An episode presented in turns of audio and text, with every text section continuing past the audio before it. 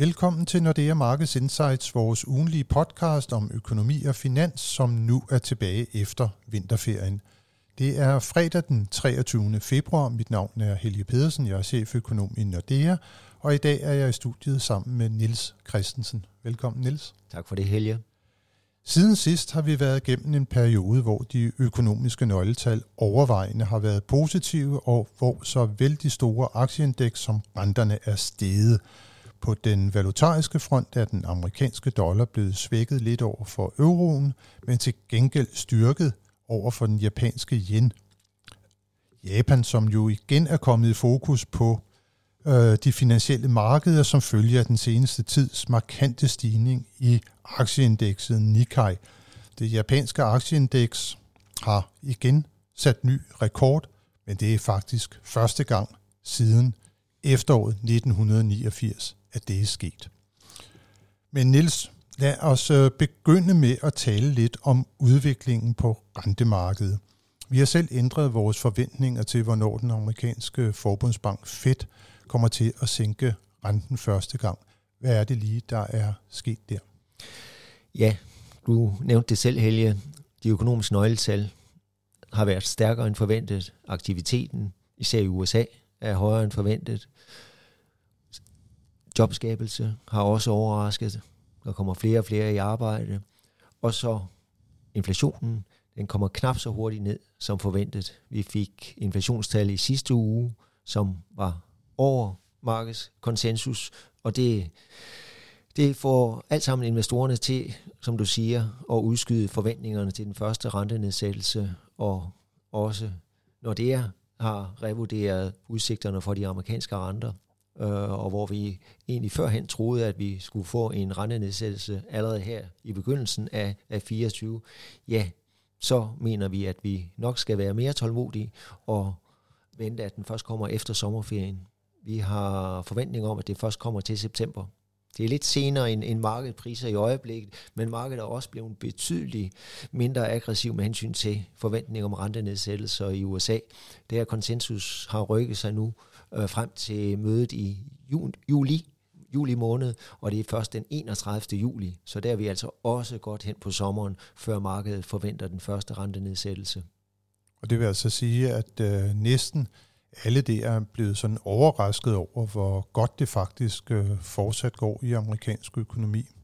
Ja, og, og det er så også de signaler, vi får fra flere medlemmer af den amerikanske centralbank, som i taler giver udtryk for deres vurdering af den aktuelle situation i den amerikanske økonomi.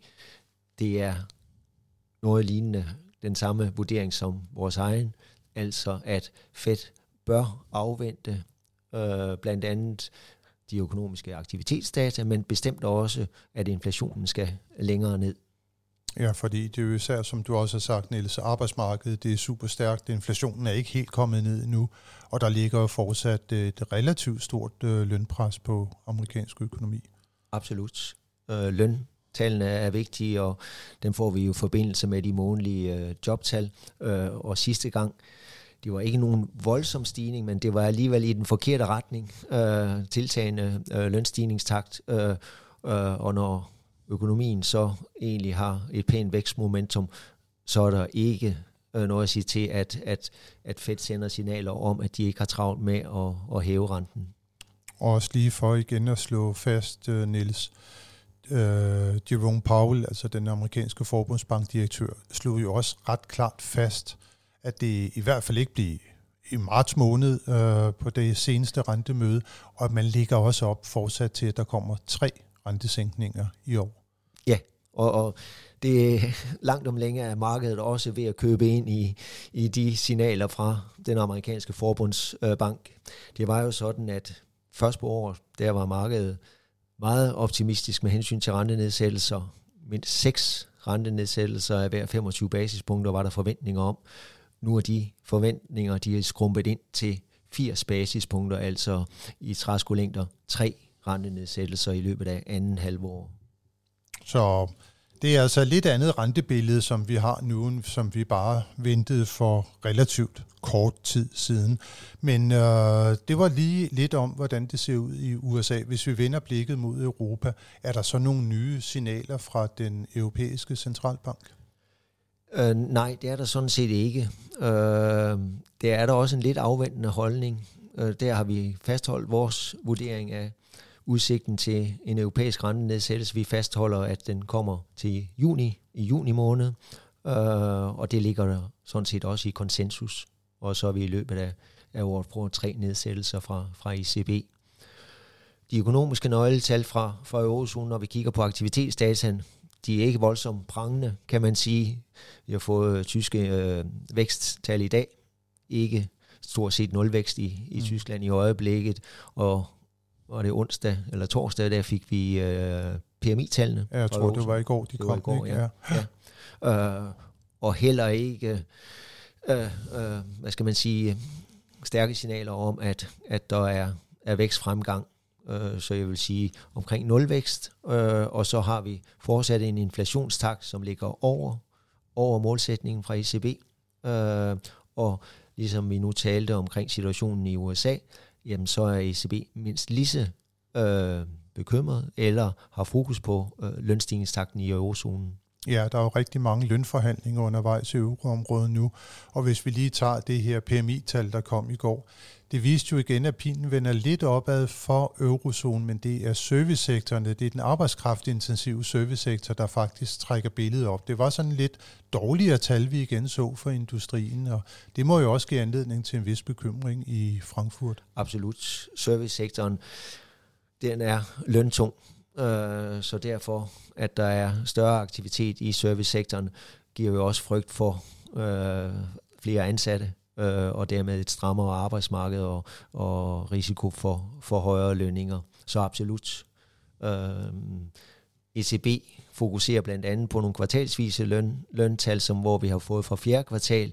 De lå fortsat på et højt niveau, øh, og vi når så at få det næste kvartalsvise tal i begyndelsen af maj måned, regner med, må det være.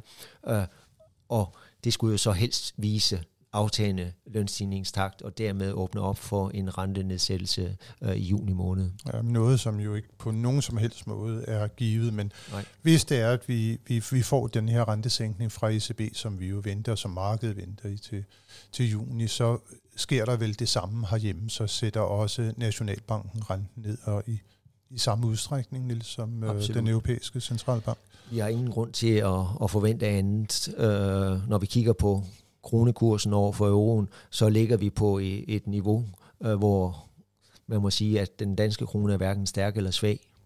Øh, så derfor vil, vil Nationalbanken ikke tøve med at følge en til en med, med den rentenedsættelse, der vil komme fra ECB.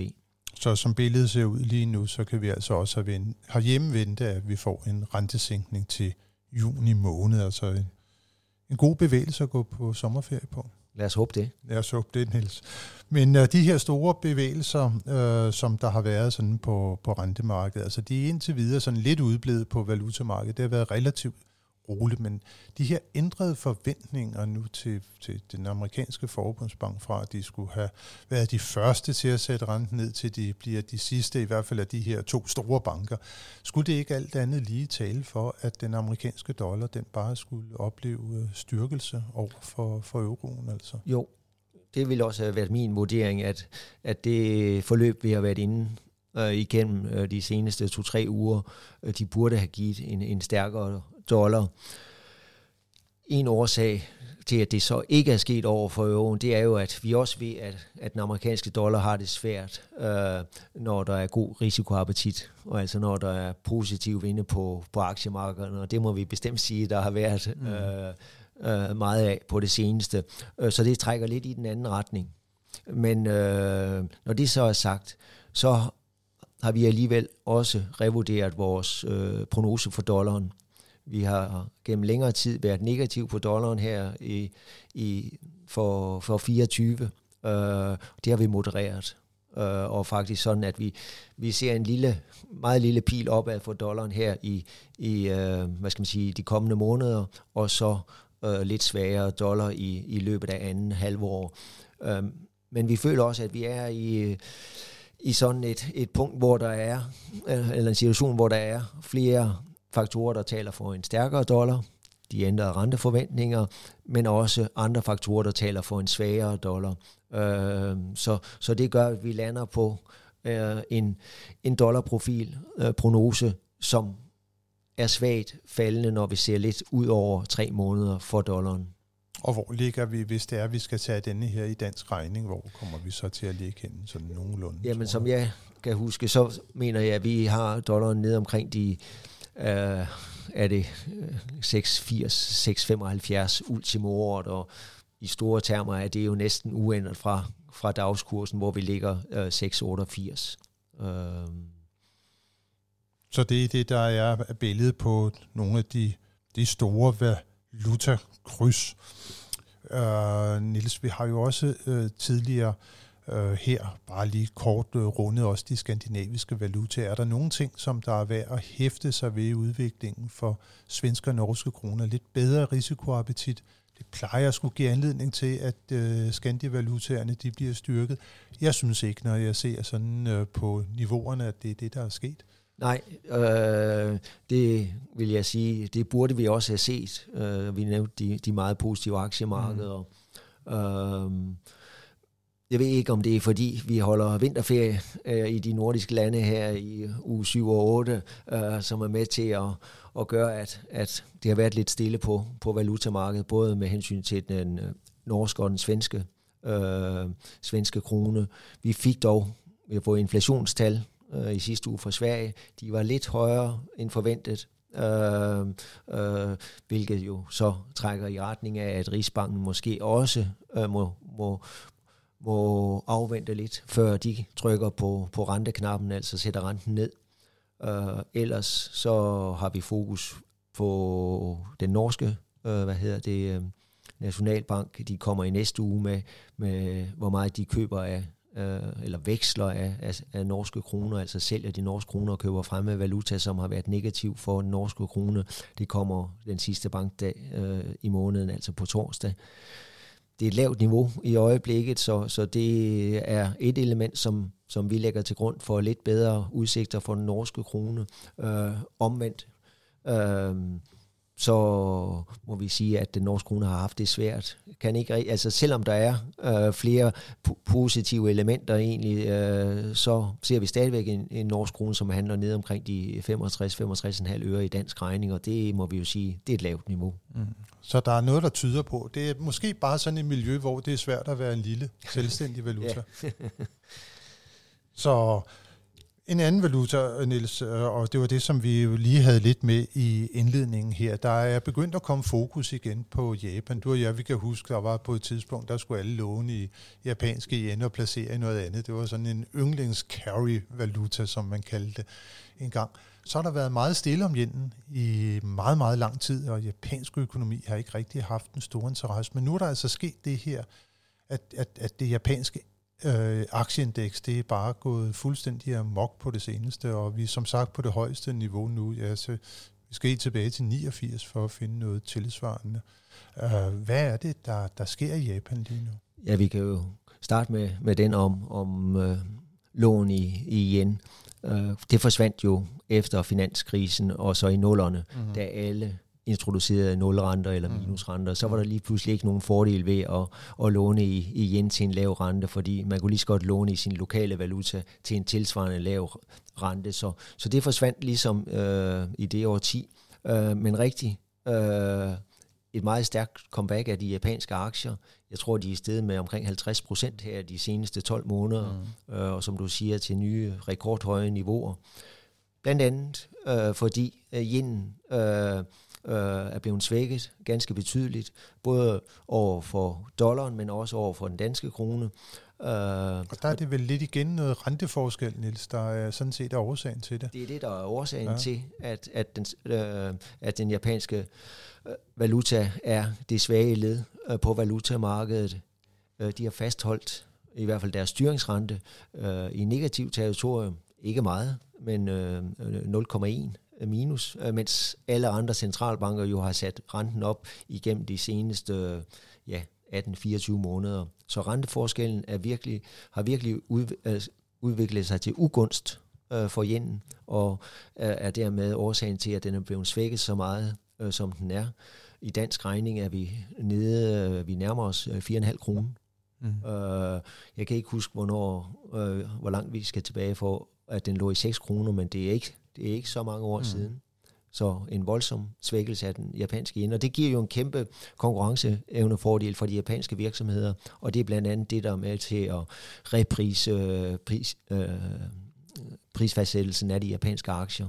Ja, fordi det er jo spændende, når man ellers kigger på japansk økonomi. Den er jo en af dem, der har klaret sig dårligst, øh, har måske den laveste potentielle vækstrate i, i hele verden, i hvert fald i OECD-området, og en demografi, der bare tilsiger, at der ikke er så forfærdelig meget fremtid i landet, og en kæmpe, kæmpe gæld, som man jo har slåsset med i, ja, næsten siden Ruder Kongen var knægt.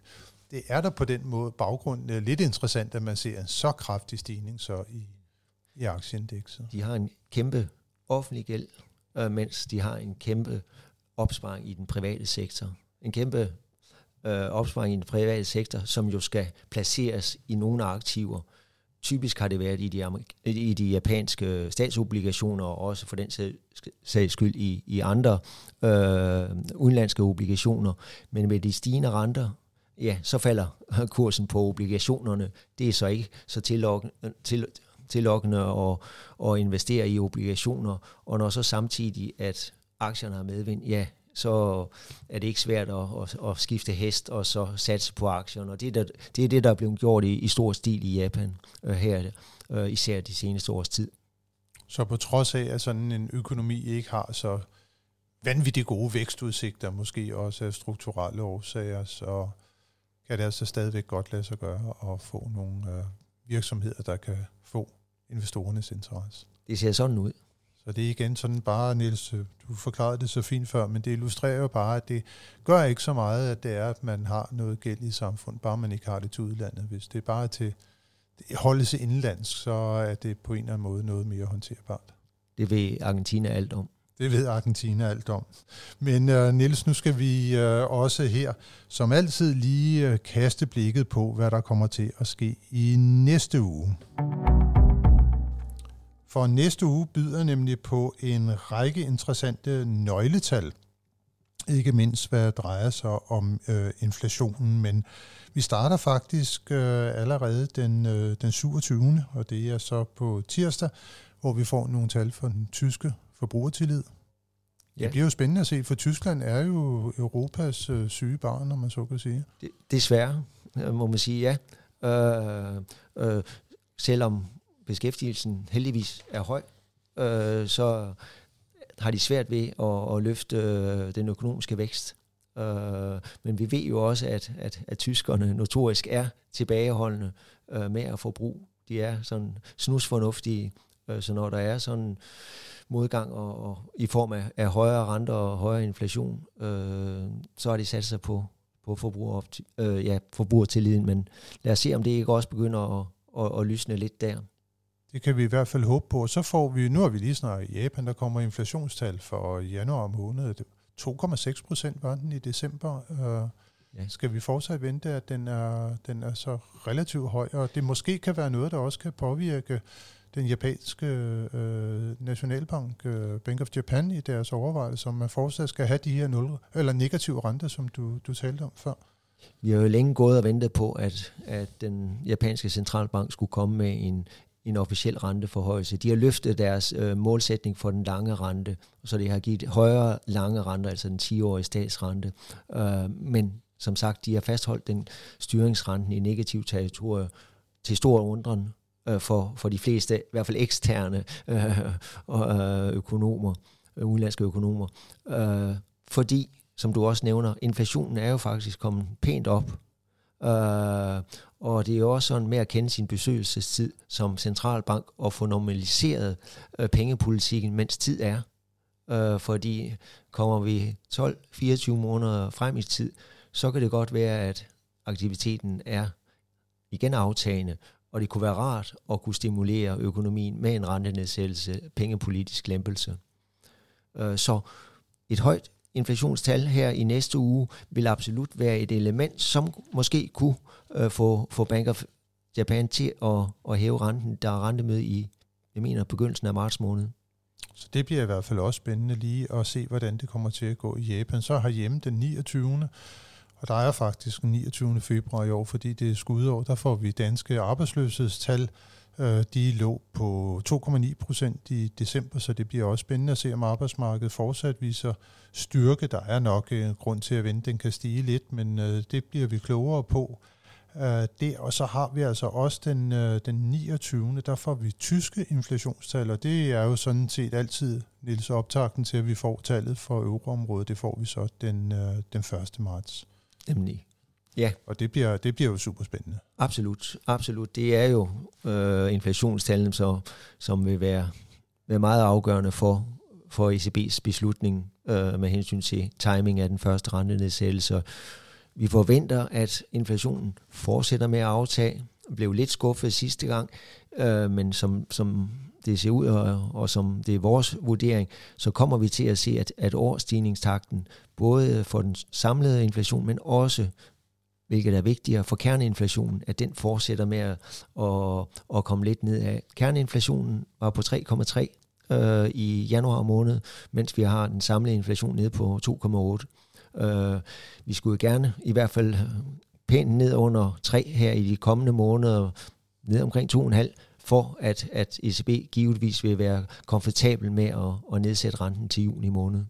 Ja, det bliver spændende at se. Og så skal vi også lige sige, Niels, når du nu siger 3,3 på kerneinflationen, så er det jo det udvidede kerneinflationsbegreb. Øh, både ja. i Danmark og ja. USA, der kigger vi bare på den kerneinflation, der er eksklusiv energi og uforarbejdet fødevare, og den lå på 3,6 procent ja. i euroområdet i øh, januar måned. Men øh, under alle omstændigheder, det er vejen, det er trenden, der er afgørende, og så skal vi også lige sige, at den første marts, så får vi faktisk også ISM-tallet øh, ja. fra fremstillingssektoren i USA. Det bliver også spændende, for det er jo fremstillingssektoren, der har haft problemerne. Ja, altså også i USA. Vi var inde på, at servicesektoren havde det forholdsvis godt i, i Europa. PMI-tallene for servicesektoren øh, pil opad. Det er det samme billede i, i USA. Øh, det er servicesektoren, som, som har den største aktivitetsfremgang, mens øh, industrien halter lidt efter. Dog er en, øh, hvad hedder det, industrien også ved at komme efter det i USA. Øh, men vi får, som du siger, mere information om det med ISM-tal på fredag. Ja, vi kan sige, at det lå på 49,1 i januar, og ja. vi skal jo lige op over 50, før der egentlig er tale om, om rigtig fremgang. Ja. Så kan vi også nævne, at på næste fredag er den første fredag i måneden, og som regel, så plejer vi at få den amerikanske jobrapport. Det gør vi ikke i næste uge, vi får den. Vi skal vente helt til den 8. marts, før det bliver afsløret, hvor, hvor stærkt et arbejdsmarked, der har været i februar i USA. Ja, det vender vi så stærkt tilbage til til den tid, Niels. Men uh, i hvert fald en uh, uge, uh, som vi har foran os med en uh, række spændende nøgletal, og altså ikke mindst fra inflationsfronten i euroområdet. Tak, Niels, uh, for at være med i dag. Og øh, stor tak til alle jer, som har lyttet med. Det håber vi, at I også vil gøre, når vi igen er tilbage med nyt fra de finansielle markeder. thank you